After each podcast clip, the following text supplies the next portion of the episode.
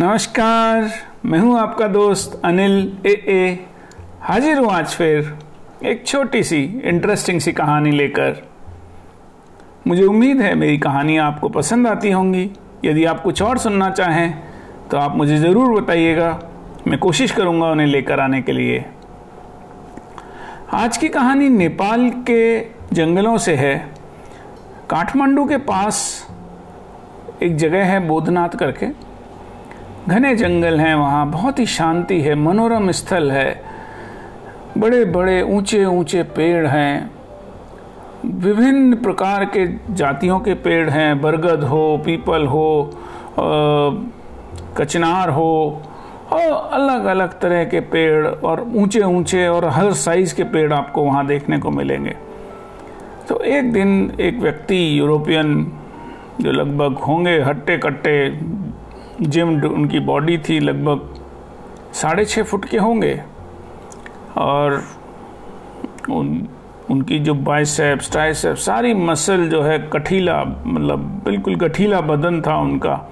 और बहुत ही हट्टे कट्टे व्यक्ति जो हैं, वो एक दिन उस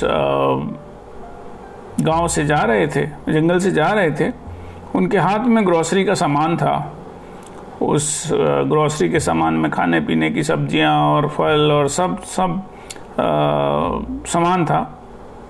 और जैसे ही वो जंगल से जा रहे थे, एक बरगद के पेड़ के नीचे से निकले तो वहाँ पर लगभग सात आठ बंदर बैठे हुए थे। उन्होंने जैसे ही उस यूरोपियन व्यक्ति को देखा, जो कि लंबे चौड़े हट्टे खट्टे थे, उन, उस व्यक्ति की तरफ़ वो अजीब सी आवाज़ें निकाल के और गुस्से से, बहुत ही ज़ोर से उन्होंने घूरते हुए देखा और उस, उसकी तरफ़ बार बार के लपक लपक के कू की, ऐसे की की की की आवाज़ कर कर के और वो उसकी तरफ़ बार बार भागने की कोशिश करें। और जो व्यक्ति था, साढ़े छः फुट के जो थे, वो थोड़े सहमे, फिर थोड़े डरे, फिर उन्होंने एक पत्थर उठाया अपने हाथ में। और उन्होंने कोशिश की कि मैं इनको इस इस इन पत्थरों से डरा के और भगा दूँगा। पर वो खुद भी बहुत डरे हुए थे। उन्होंने वो हाथ से पत्थर को दूर दूर हटाते हट हट और वो हुश हुश करके और उसको भगाने की कोशिश करते और बंदर भी उन पर उतना ही गुस्से से और दांत दिखा के खी खी खी करके अपने और पंजे दिखाते हुए और वो उस, उस व्यक्ति की तरफ़ आगे बढ़ते।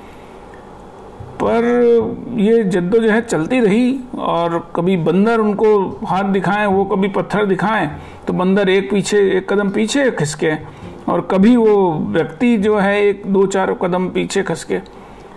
थोड़ी देर में क्या हुआ कि वहाँ पर वो जो व्यक्ति थे हट्टे कट्टे जो थे, उनके हाथ से पत्थर छूट गया, स्लिप हो गया और बंदरों ने देखा कि उनके हाथ से पत्थर छूट गया तो वो थोड़ा और नज़दीक आ गए उनके।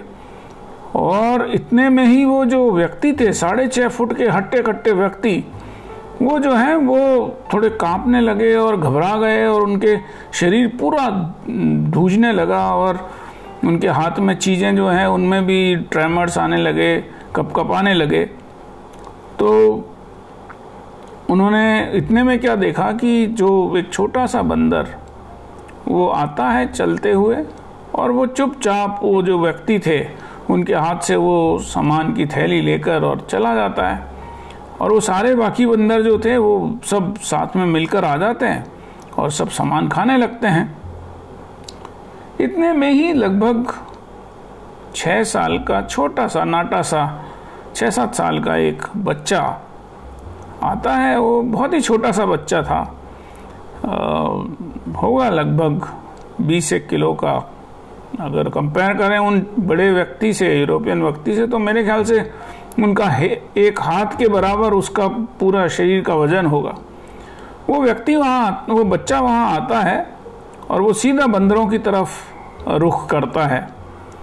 वो बिल्कुल भी नहीं डरता है उन बंदरों से और वो बंदरों के बिल्कुल नज़दीक जाता है और उन्हें भगा देता है। और वो सारे बंदर जो हैं, वो अलग अलग जैसे ही वो बच्चा नज़दीक आने लगता है, वो उसको देखते ही दूर दूर भागने लगते हैं।